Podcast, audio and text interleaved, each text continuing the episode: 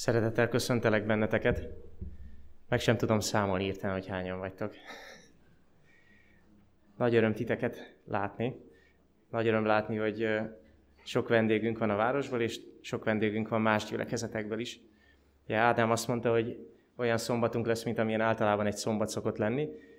Hát azért annyira nem, mert, mert elég sokan jöttünk össze ma, és, és nagyon-nagyon örülök, hogy, hogy ennyi ötöket látlak. Egy áldott szombatot kívánok mindenkinek, és szeretném, hogyha mielőtt megnyitnánk együtt Isten igéjét, egy picit visszaemlékeznénk az elmúlt hétre. Megkaphatom a PowerPointomat?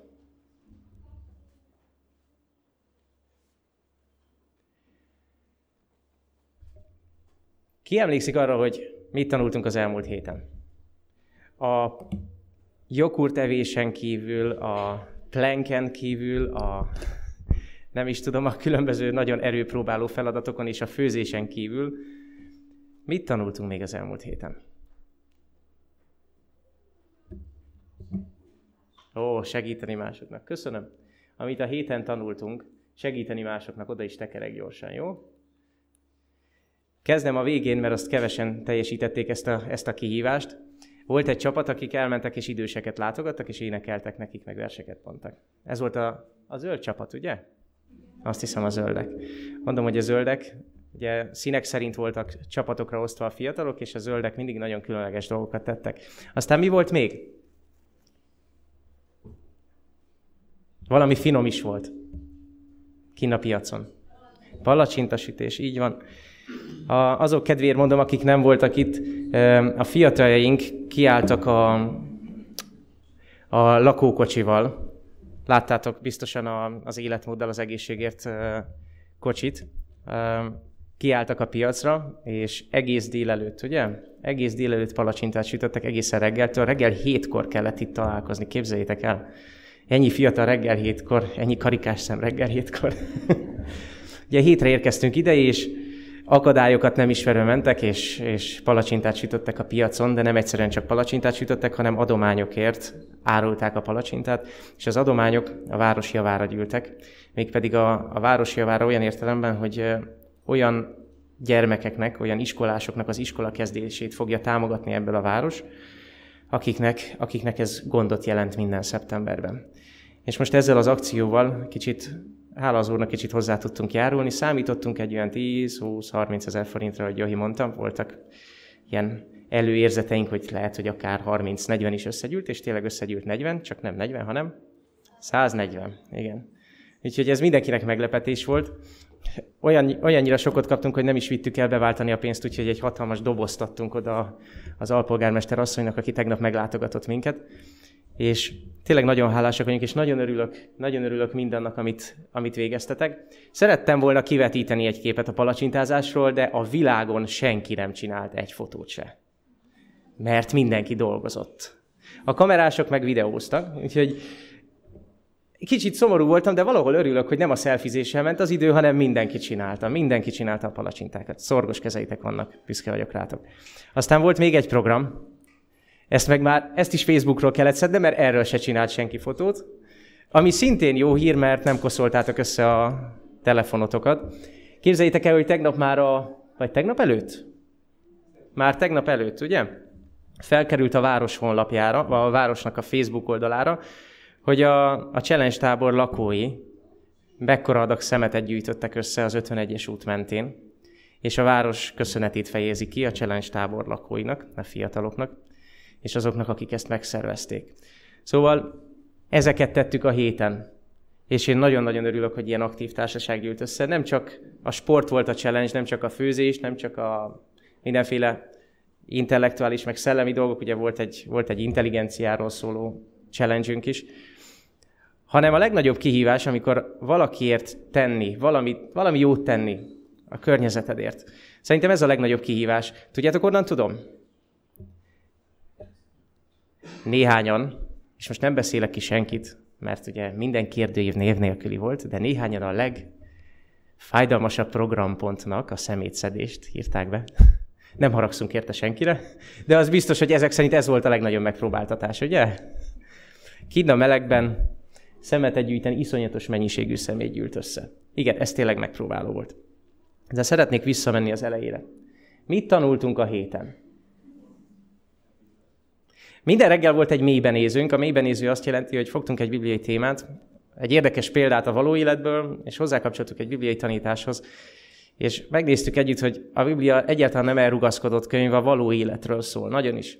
Az első dolog, amit tanultunk, összesen három dolgot tanultunk. Az első dolog az volt, hogy az ember értéke több az aranynál. Pedig az aranyért Dél-Afrikában lemennek két kilométer mélyre, elviselik lent a 40 fokot, a földrengéseket, és hogy néha egy-egy bányász meghal. Sőt, volt, hogy egyszerre 40-en egy, egy lift katasztrófában. És az emberek ezért az aranyért, ezért a színes filmért, ami egyébként tényleg jól néz ki, meg, meg elég hasznos, főleg elektronikában, más hasznát én még nem láttam, de elektronikában hasznos. Elnézést kérek mindenkitől, aki szereti az aranycsecsebecséket, én nem. De alapvetően az emberek kockáztatják az életüket egy színes fémért. Az emberi kapcsolatokért meg lemegyünk két kilométerre, elviseljük a 40 fokot, fogjuk azt a jackhammert és ütjük a falat, hogy megszűnjenek a falak az emberek között. Ugye milyen értéke van egy embernek? A Bibliában azt tanultuk, hogy az ember értékesebb Ofír aranyánál. Ofír az Kutatók szerint valószínűleg Afrikára célozott a Biblia. Afrikában már, már a Biblia időkben hatalmas aranybányák voltak. Aztán mit tanultunk még? Azt is tanultuk, hogy Isten teljes szabadságot ad nekünk, és a választás joga a miénk, sőt a választás kötelessége a miénk. Igen, neked kell dönteni, nem fog senki helyetted dönteni. Válaszd az életet, hogy élhess. Azt mondja, választanod kell az életet? Nem, azt olvastuk a Bibliában, hogy válaszd. Válaszd az életet, hogy élhess, mint te, mind a te gyermekeid. És mutattam nektek két gyönyörű fát, és megkérdeztem, hogy melyik a kedvencetek. Most nem mondjatok semmit, megkérdezem egy gyülekezetet, hogy melyik fa a szimpatikusabb úgy első blikre? Egyes vagy kettes? Ki az, aki az egyesre szavaz? Bátran. Ki az, aki szeretne a tengerparton hűsölni egy gyönyörű fa alatt? Ugye? Hát én is. És ki az, aki inkább erre a kettesre szavaz? A táborlakók, igen. Mert a táborlakók már tudják, hogy a mancsinilfa, ami olyan gyönyörű és ott van a tengerpartján, az, ha hozzáérsz, megmérgez, ha megeszed a gyümölcsét, megmérgez, ha esik az eső és alatta állsz, megmérgez. És ha meggyújtod a fát, és a füstjét beszippantod, megmérgez. És megvakulsz. Miközben a moringafa, emlékeztek a paraméterei? paramétereire? Úgy néz ki, mintha a, a nyírfát kereszteznénk az akáccal, egy ilyen kis semmifa. De a levelében négyszer annyi C-vitamin van, mint a narancsban, négyszer annyi A-vitamin, mint a répában, háromszor annyi ká- kálium, mint a banánban, és kétszer annyi fehérje, mint a joghurtban. Melyiket választod, az életfáját, vagy a halálfáját? Az egyik szimpatikusabb. Az élet, a halálfája mindig szimpatikusabb egy picit. Izgalmasabb. És azt mondják, hogy aki a gyümölcséből leszik, az először bizsergést érez, mint Éva mint Éva az édenben. A választás a tied. Csak előbb nézd meg annak a két fának a paramétereit, ugye? Ezt tanultuk. És a harmadik, amit tanultunk, azt mondtam, hogy ez a kedvenc sajtófotóm, szerintem ez, ez minden tűverel a világon. Ki ez a srác? Usain Bolt, igen. Aki 9 perc, 50, ne bocsánat, nem, 9 másodperc, 58 század alatt lefutotta a 100 métert, miközben miközben ilyen vigyort vágott. Ugye? Nézzétek, nem úgy néz ki, mint aki szenved, hogy futnia kell. És azt tanultuk Pálapostoltól, hogy ő az egész életet egy versenyfutáshoz hasonlítja, de nem egy szenvedő versenyfutáshoz, nem mint aki utálja, amit csinál, hanem nézzétek meg ezt a mosolyt. És utána Barnabi még megjegyezte nekem, hogy nemrég kitvítelte, vagy Instrára kitette, hogy uh, itt van a Covid, fontos a két méter távolságtartás és ő megtartotta a két méter távolságot. Ennek, a, ennek az úriembernek egyébként szintén hetednapi adventista háttere van. Nem tudom, hogy azért ilyen jó futó-e, de alapvetően az adventistáknak rá bízva egy, egy elég fontos egészségügyi üzenet. És megpróbáltuk itt ezt a táborban tartani is azáltal, hogy megpróbáltunk olyan ételt felszolgálni, hogy legalább az étel ne terheljen minket. Ki az, akinek íz lett a vegakaja? Bátran, lehet többen is, Jól van. Nekem mindenképp ízlet. És örülök, hogy azért még vagytok egy néhányan velem. És amit a héten tettünk, ugye azt már felsoroltam, és ezt az alapigét választottam, bocsánat, ez a második alapige, az elsőt még nem láttátok, mert olyan gyorsan elvittem. Az első alapigét Jeremiás könyvéből választottam, és ez így szól, hogy igyekezzetek a város jólétén. Nem tudom, tudjátok-e, hogy a Bibliának nagyon erőteljes üzenete van arra nézve, hogy tenned kell a környezetedért. És ez még csak nem is az új szövetség, ami a kegyelemről, meg a, meg a sok jó cselekedetről, meg ilyen dolgokról szól, hanem az a nehezen olvasható szövetség, amiről zárójelben megsúgom nektek ugyanaz, mint az új szövetség, csak megfelelő szemmel kell olvasni. Jeremiás könyvében azt olvasom a 29. fejezetben, hogy igyekezzetek a város jólétén. És majd meg fogjuk nézni, hogy hogy és milyen környezetben hangzik el ez a mondat, de azt hiszem, hogy most a tábor végeztével elmondhatjuk azt, hogy igen, jó érzés igyekezni a városunk jólétért. Jó, azért nekem megmondom őszintén, nagyon jól esett, hogy láttam ezt a Facebook posztot. És láttam azt, hogy milyen, milyen munkát végeztetek. Engem jó érzéssel töltött el, nem tudom titeket, szerintem titeket is. Azt mondja, igyekezzetek a környezetetek, a városotok, a környék jólétéért. Nem egyszerűen bezárkózunk otthon, és akkor otthon legyen jó. Azt mondja, tégy a környezetedért, tégy a városodért. Akik itt voltatok a, a délelőtti biblia, közös biblia tanulmányon, arról beszélgettünk, hogy milyen hatása van annak a környezetünkre, hogyha a környezetünk rajtunk lát változást, és mi vagyunk az élő bizonyítékai az evangéliumnak. Amit a héten még tanultunk, és most visszamegyek újra ahhoz a diámhoz, és ez a másik alapigém. A hit, mondja Jakab apostol, ha cselekedetei nincsenek, akkor halott. Ugye elmondtuk nektek az elején, hogy ez nem egy bibliatábor lesz, nem a kereszténység alapjait tanítjuk, de a tábor keresztény alapelvek szerint működik. És az az egyik legfontosabb keresztény alapelv, hogyha hited van, akkor cselekedj is. Mert azok a hívők, akik azt mondják, hogy nagy hitem van, de nem tesznek semmit a másikért, nem, nem hajlandók megemelni magukat és tenni valamit a másikért, azoknak a hite milyen a Biblia szerint? Hangosan? Milyen? Bátran, hangosan. Halott. A halott hit nem tesz semmit. Az élő hit ezek szerint igyekszik a város jólétén, ugye? Nagyon örültem ezeknek a képeknek. És nézzétek, a Biblia azt mondja nekünk, hogy ti vagytok. Ti vagytok, így szól a keresztényekhez. Így szól mindahhoz, aki olvassa, hallgatja Jézus szavait. Ti vagytok a világ világossága. A hegyen épült várost nem lehet elrejteni. Ki az, aki látott már hegyen épült várost? Vagy netán még aki járt ilyenben? Ilyen, ilyen kastélyba vagy bárni. Ugye? Jártunk a feleségemmel az egyik pótnászútunkon, Groznyánban, Horvátországban, és ez egy igazi hegyen épült városka. Nem lehet letagadni a környéken, hogy ott van egy városka, és ez egy, ez egy gyönyörű kis, tényleg mint egy ékszerdoboz, egy művészvároska. És nekem fantasztikus élmény volt oda menni, mondjuk ide illusztrációnak egy sokkal nagyobb várost tettem. Jézus azt mondja, az a keresztény, az a keresztény, aki tényleg Krisztus követője, aki tényleg megéli a hitét, az olyan lesz, mint egy hegyen épült város. Nem lehet nem észrevenni. Hagy mondjam el, hogy akik lent jártak a piacon, azok nem tudtak nem észrevenni titeket, ugye? Nem csak azért, mert feltűnő volt a lakókocsi, ugye? Vagy a pótkocsi. Hanem azért is, azért is, mert a jó tetre a világ odafigyel. Azt mondja, nem lehet elrejteni a hegyen épült várost, és azt mondja, ti vagytok a világ világossága. A világon, azt mondja Jézus, fel fognak gyulladni kis fények, és ezek a kis fények mind egyes emberek lesznek. Ti vagytok ez a világ világossága. Sőt, így folytatja, hogy úgy világítson a ti világosságotok az emberek előtt, hogy lássák a ti jó tetteiteket. Ó, tehát, hogyha jót teszek, akkor azt el kell rejtenem? Nem, feltűnően kell tenni, ugye? Ezért betettem ide a kedvenc képemet. Úgy tüdököljék a ti világosságotok az emberek előtt, hogy lássák a ti jó tetteiteket. Ki az, akinek van Bibliája? És ki az, aki kikereste, hogy én miket idézek itt? Azoknak a fiataloknak, akik velem tanulnak, mindig el szoktam mondani, hogy az ember soha nem megy harcba. Kard nélkül, ugye? Ez a kard. És tudjátok, én itt bármit idézgethetnék nektek. És annyian vannak, akik látnak egy-egy tanítót, és azt mondják, ah, iszom a szavait. Nézd meg, hogy mit ír. Elvágtam ezt az igét a felénél. Azt mondja, úgy fénylik a ti világosságotok az emberek előtt, hogy lássák a ti jó cselekedeteiteket. Igen, Jézus tényleg ezt mondja, de nem itt ér véget a mondat. Ki az, aki meg tudja nézni a Bibliában, hogy hol ér véget az a mondat? Ügyes. Ne, nem minket? Ez jobban néz ki, nem? Nem. Azt mondja, dicsőítsék a ti mennyei atyátokat. Ez azért challenge, nem? Ez azért kihívás. Ki az, aki a mai világban tud ilyen ismeretlen, anonim jótevő lenni? Vagy felteszek egy kérdést, amire nem kell válaszolnotok, még bólintani se, és rám sem kell néznetek.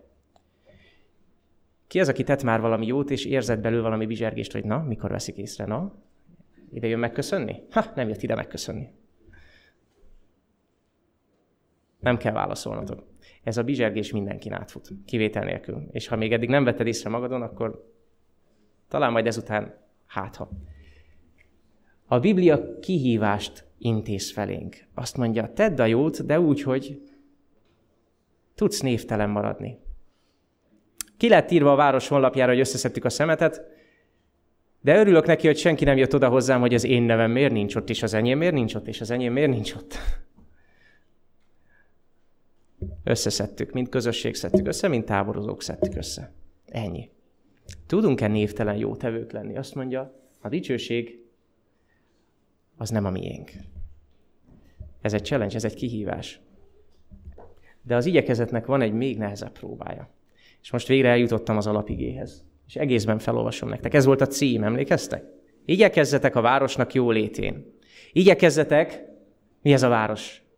Ki ismeri fel ezt a szép várost? Ráckeve, igen. Igyekezzetek Ráckeve jó létén. Igyekezzetek a városnak jó létén, amelybe küldtelek titeket, és könyörögjetek érte az Úrnak, azaz imádkozzatok ezért a városért. Mert annak jó léte lesz a ti jó létetek. Egyébként ez annyira nem is nagy nem is áll messze a ráckevei valóságtól, nem? Tehát nem jobb érzés most kikanyarodni az 51-esre, hogy annak a szeméthalomnak egy jó része eltűnt. De jobb érzés. Igyekezzetek Ráckeve jólétén, igyekezzetek annak a városnak a jólétén, amelybe elhelyeztelek titeket, és könnyeregjetek érte az Úrnak, és annak jóléte lesz a ti jólétetek. No, ezt most megvárom. Kinél van Biblia? Az én Bibliámban, ebben a Károli verzióban, Jeremiás könyve 29. fejezete, az a 700, 744. oldalon van.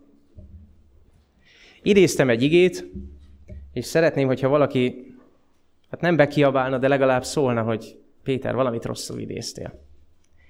Azt mondja Jeremiás könyve 29. fejezet 7. verse, ez a 744. oldal az én Bibliámban, nem tudom kinél melyik.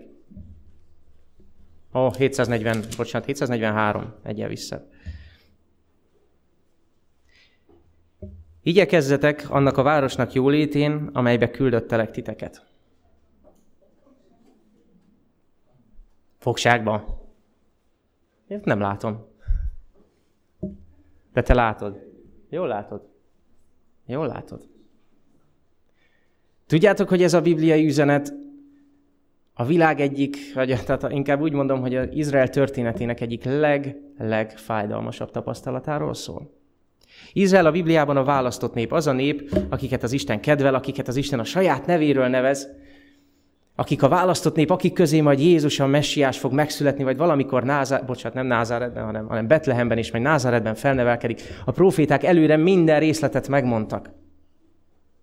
Sőt, már a bűnbeeséskor 6000 évvel ezelőtt lehetett tudni, hogy, hogy, hogy majd, majd meg fog születni egy megváltó. Igazából az egész Biblia arról szól, hogy Jézus egyszer meg fog születni, eljön a földre. Aztán a Biblia maradéka pedig arról szól, hogy Jézus újra el fog jönni a földre. Ez a, ez a két téma van a Bibliában, igazából ez az egy. Jézus eljön, és Jézus újra eljön. Ő a középpontja az egész történetnek. És ez a nép, amelyet, amelyet választott népnek ír a Biblia, amely a leg, legnagyobb elhívást kapta a világon. Ez a nép fogságba kerül. Képzeljétek el, hogy az egész zsidó népet, egész Júdeát deportálják. Deportálás azt jelenti, hogy el kell hagynod a lakóhelyedet, és fogságba mész egy másik helyre. Több száz, inkább ezer kilométert kellett gyalogolniuk. Voltak, akik már az út közben meghaltak. Rabláncon vitték őket. Sokukat megölték már az ostromkor. És utána rabszolgák lettek egy teljesen idegen kultúrában, ahol teljesen idegen szokások voltak, idegen ételek voltak, idegen szagok voltak, idegen növények voltak, minden idegen volt. És a bánás mondjuk nem éppen, hát hogy mondjam, nem éppen ötcsillagos hotel volt. Nem. Rabszolgák voltak. Erre az Úr küld egy profétát, és egy ilyen teljesen nem logikus üzenetet mond, hogy nos, ha már elmentek Babilonba, mivel én küldtelek titeket oda, mivel nem tartottátok magatokat, nem tartottátok becsben azt az elhívást, amit küldtem nektek, nem akarom megszakítani és elvetni az elhívást, hanem most bevetek egy fegyelmező eszközt. Ez a gyereknél szobafogság, egy nép életében babiloni fogság, ugye? Ha elmentek abba a városban. Most szólok. Ne vonuljatok az utcára táblákkal, hogy szabadságot. Ne kezdjetek forradalomba. Ne akarjátok leváltani a babiloni vezetést. Imádkozzatok azért a városért. És ha annak a városnak jó lesz, meglátjátok, hogy nektek is jó lesz. De uram, hogy lenne jó? Hát most visznek minket fogságba. Eddig nem bíztatok bennem, mondja az Isten. Kezdjetek el bízni bennem. Ez az egész a bizalomról szól. Nézzétek, ez az igyekezet próbája. Igyekezetek a város jólétén. Persze, hát Ráckeve egy jó hely. Én jól érzem magam itt. De szívesen igyekszünk-e a város jólétén, ha mondjuk fogságban vagyunk ott? Ez az igyekezet próbálja, és nézzétek, meddig tart az igyekezet. Meddig tart az igyekezet, hogyha nem én vagyok az, akit a végén kiemelnek, hanem dicsőítsék a ti mennyei atyátokat. Vagy hogyha az igyekezetem, mert ott kell kifejteni, ahol éppen rabláncon vagyok, és rabszolgának tartanak. Mi a motiváció itt? Ha emberi perspektívából nézem, itt nulla a motiváció. Ismeretlen jótevőnek lenni, vagy az ellenséggel is jót tenni, az, az senkinek nem a szívecsücske alap, alaphelyzetben. De tudjátok, a Biblia mond egy nagyon érdekes társadalomkritikát az idők végéről. És engedjétek meg nekem, hogy a történelem végéről beszéljek. Tudjátok, kétféle ember van, aki a történelem végéről beszél. Azok a keresztények, akik a Biblia tanításában azt látják, hogy Jézus hamarosan eljön, valamint azok a tudósok, akik a globális felmelegedést vizsgálják. Nem tudom mostanában melyik ír többet a világ végéről. A keresztény irodalomban kevesebbet olvasok mostanában a világ végéről, mint a tudományos folyóiratokban. A tudományos folyóiratok adok nekünk 20, 30, esetleg 50 évet.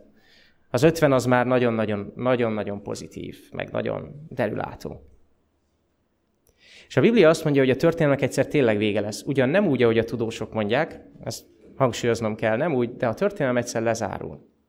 És az Isten szeretne egy pozitív lezárást adni, nem egy negatív lezárást, hogy mindenki meghal, és ugye, éhalál, meg, meg, meg meghalunk az 50 fokba. De a Biblia nem takargatja, hogy az idők vége felé közeledve elég nehéz helyzet áll elő. Pálapostól ezt mondja a legfiatalabb, a fiatal munkatársának, Timóteusnak, hogy tudd meg, hogy az utolsó napokban nehéz idők állnak be. Mert lesznek az emberek, figyeljetek, mi a legalapvetőbb nehézség? Az emberek milyenek? Magukat szeretők. És ugyanezt mondja Jézus is, azt mondja, a gonoszság sokasodik, a szeretet meg meghidegül. Nézzétek, a Biblia nem szépíti a dolgokat, nem fog nekünk hazudni. Nem mondja azt, hogy minden jó lesz. Relax. Azt mondja, hogy egy olyan társadalomban kell megállnod a helyedet, egy olyan világban kell megállnod a helyedet, ahol a szeretet meghidegült, ahol az emberek leginkább magukat tudják szeretni. És még meg is van ideologizálva. Szeresd magad, ez fontos. Persze, viselj gondot magadról, meg, meg a, a, az öngyűlölet az nem vezet semmire. Ez mind rendben van. De amikor az egyetlen szerelem az életedben te magad vagy, az elég beteg, nem? Hogy hívják ezt a jelenséget? Nem tudom, tudjátok-e? Hogy hívják azt a jelenséget, amikor az egyetlen szerelem az életben te magad vagy? Van itt köztünk pszichológus vagy pszichológus hallgató? Ó, nagyon tudjátok, így van. Olvastam egy részt, egy néhány részt egy érdekes tanulmányból. Az a címe, hogy Culture of Narcissism. A narcissizmus, vagyis a narcizmus kultúrája. A magyar kiadásnak az lett a címe, hogy az önimádat társadalom, ez magyar nyelven is megjelent.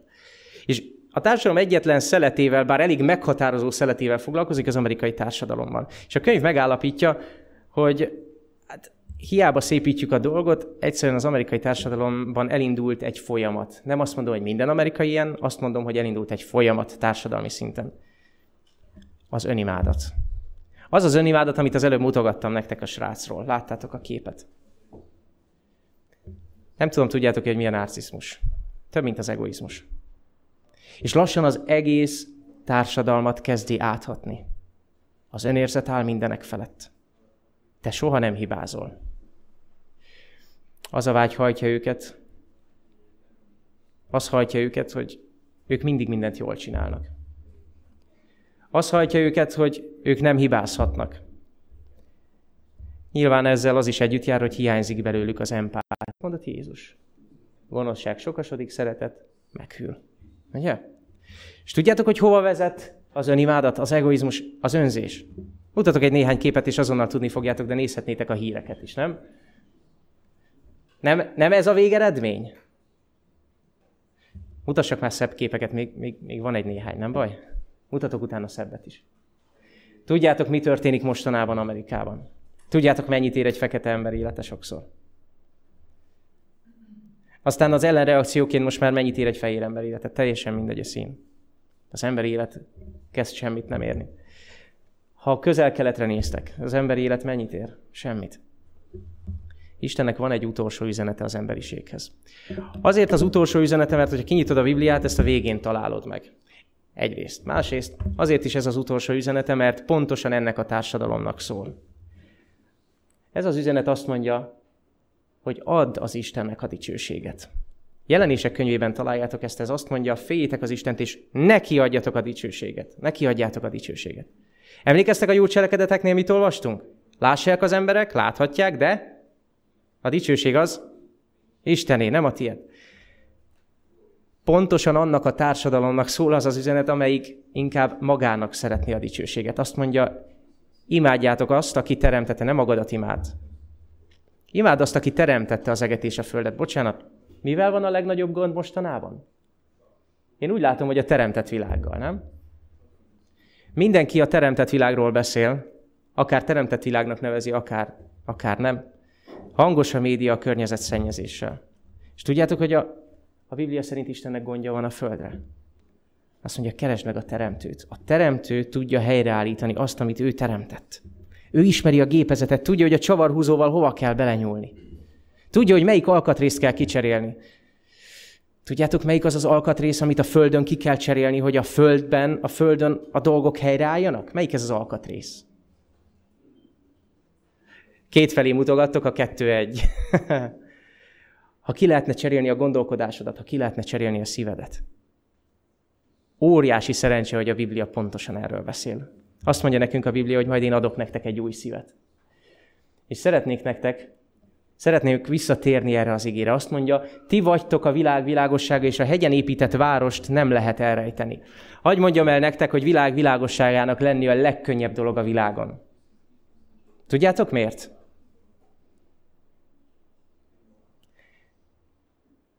Sokkal könnyebb valamit úgy tenni, hogyha valaki már megtette helyetted, előtted, és példát adott. A Biblia azt mondja, ti vagytok a világ világossága, és ugyanez a Biblia azt mondja, én vagyok a világ világossága. Ezt mondja Jézus magáról. Azt mondja, aki engem követ, az nem lehet sötétben. Övé az élet világossága. Ti vagytok a világ világossága azért, mert már előttetek Jézus volt a világ világossága, és a mai napig és örökké ő a világ világossága.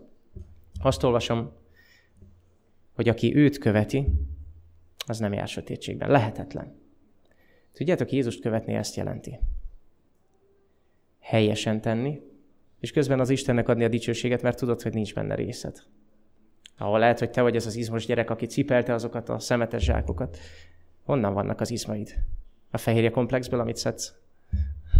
Ki adta az életedet? Látjátok?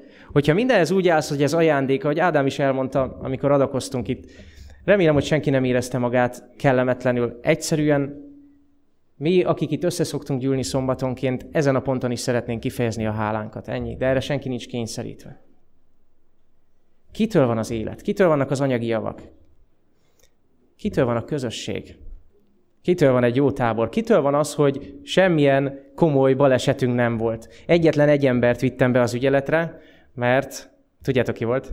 Ádám. Most sajnos nincs itt, de Ádámot kell bevinni az ügyeletre, mert, mert uh, valami történt a bokájával. Azt mondták neki az ügyeleten, hogy kímélje, nem tört el. Mikor visszajött, már focizni láttam. Mondom, így kíméled? Semmilyen komoly dolog nem történt. Semmilyen komoly baj nem történt.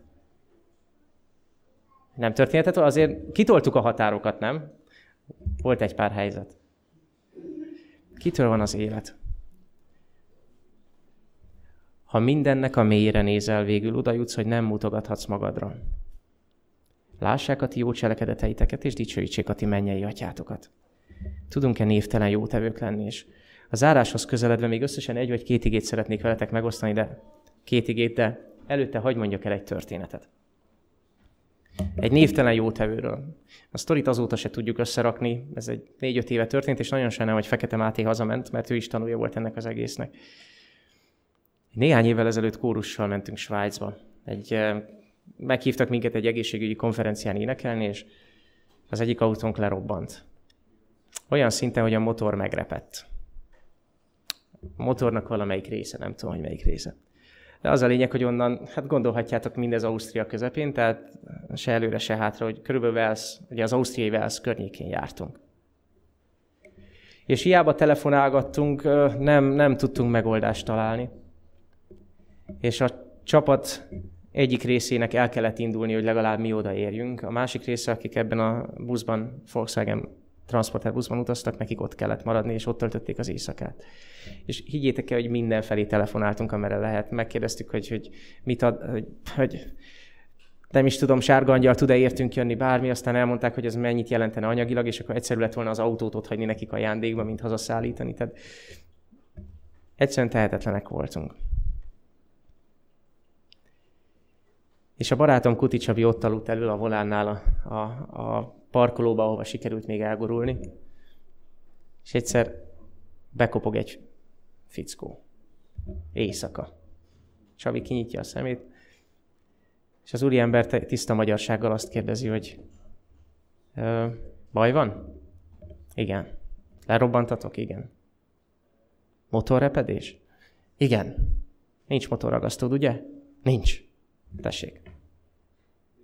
Beadta ragasztót az ablakon, aztán Csavi még észhez tért az úriember elköszönt, és azt mondja, várj, várj, várj, kamionnal jöttél, hol a kamionod? Visszanézett, és ennyit mondott, nincs kamion. És elment. Nem tudjuk, ki volt. Fogalmunk sincs.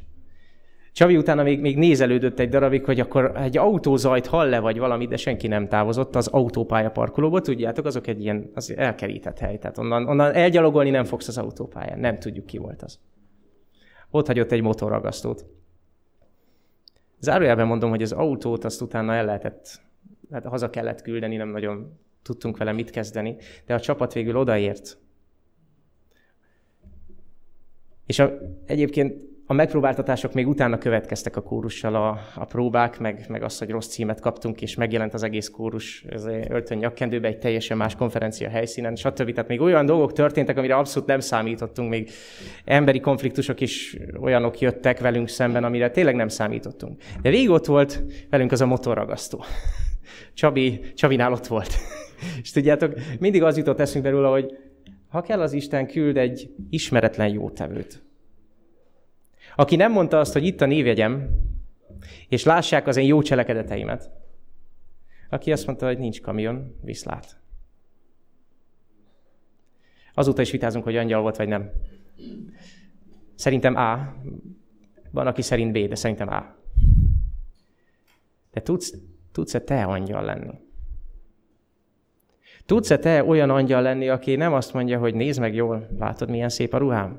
Na most ezt teszem veled? Összeszedtem neked a szemetet, palacsintát sütöttem neked. Tudod el jót úgy tenni, hogy aztán esetleg nem kapsz semmit, sőt, mivel egy olyan társadalomban élünk, ahol a szeretet meghidegül, lehet, hogy még, lehet, hogy még te kerülsz rossz helyzetbe. És azt mondani, hogy oké, okay, fogságban vagyok ebben a városban. Most Babilonra célzok, nem Ráckevére. Ez nem egy jó hely. A családomban nem túl jó, a munkahelyemen nem túl jó, az iskolában nem túl jó, az osztályomban nem túl jó.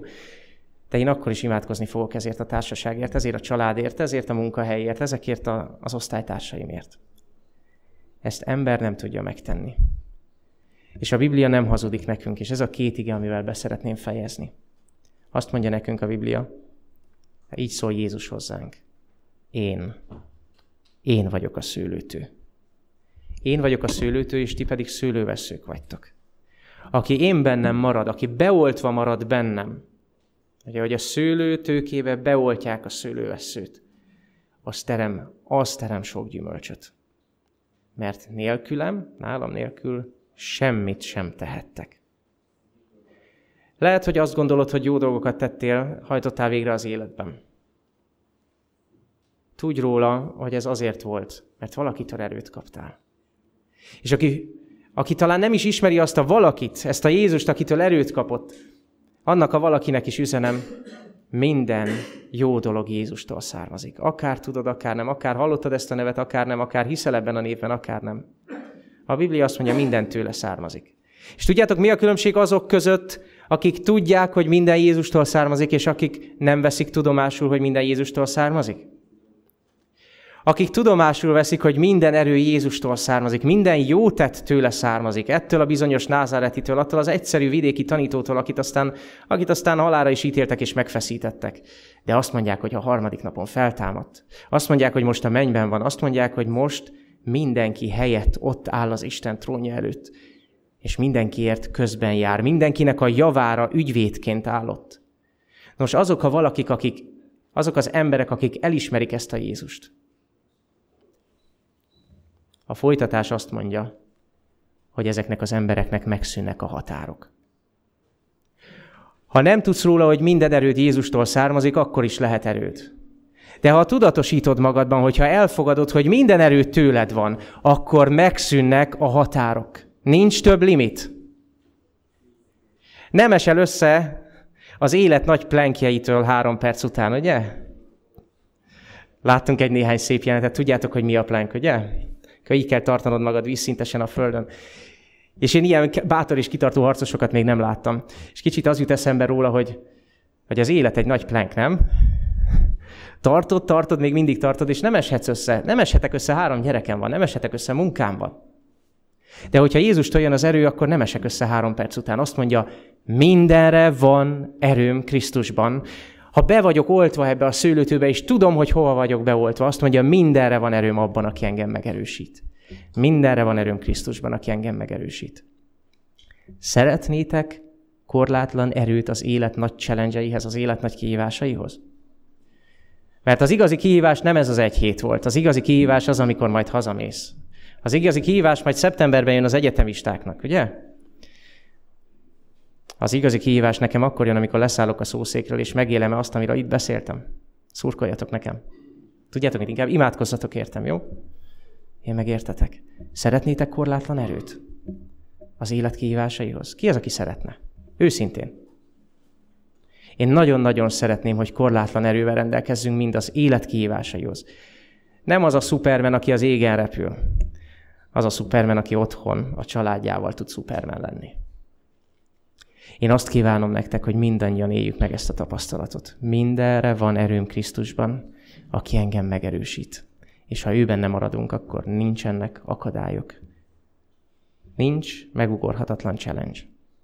Mindenre van erőm Krisztusban, aki engem megerősít. Ámen. Atyánk, szerető Istenünk, szeretnénk térdet és fejet hajtva előtted hálát adni az erőért, azért az erőért, amit a hétköznapi küzdelmekhez, az élet megpróbáltatásaihoz adsz nekünk nap, mint nap. Atyán, kérünk téged, segíts, hogy a tekintetünket fel tudjuk emelni, és meglássuk azt a valakit, a te egyszülött fiadat Jézust, akitől minden erő származik. Aki azt ígérte, hogy ő lesz számunkra a szőlőtő, és hogyha ő benne maradunk, hogyha beoltva maradunk, hogyha állandó élő kapcsolatban vagyunk vele, hogyha keressük őt, akkor mindenre lesz szerünk. Atyánk, szeretnénk a város, a környezetünk, akár munkahelyünk, iskolánk, családunk, jól itt ér dolgozni, bárhova helyeztél minket. Szeretnénk, hogyha élő hitünk lenne, amelynek cselekedetei vannak, de szeretnénk mindenért a dicsőséget neked adni, mert minden jó tett forrása valójában te vagy, és ebben nekünk semmi részünk nincs. Az erő tőled van, az alkalmak tőled vannak. Szeretnénk dicsőíteni a te nevedet, nem csak az ének és a zene és az imádság szavaival, nem csak szombaton, nem csak jól öltözötten, hanem az élet minden területén, bárhova is sodor minket, bárhova is sodor minket az élet. Segíts, Atyánk, hogy az a lelkület, ami, ami itt kialakult köztünk ebben a táborban, az nehogy, nehogy kialudjon, nehogy kihunjon. Segíts meglátunk, hogy az élet legnagyobb kihívása. Melletted maradni és megtagadni önmagunkat. Hogy ez milyen egyszerű kihívás, és milyen, milyen könnyű, hogyha, hogyha tőled kapjuk az erőt. Köszönjük ezt neked. Köszönjük Jézust. Köszönjük az erőforrását. Köszönjük a közösséget. És hogy velünk maradsz a nap hátra lévő részében is. Jézus nevében. Ámen.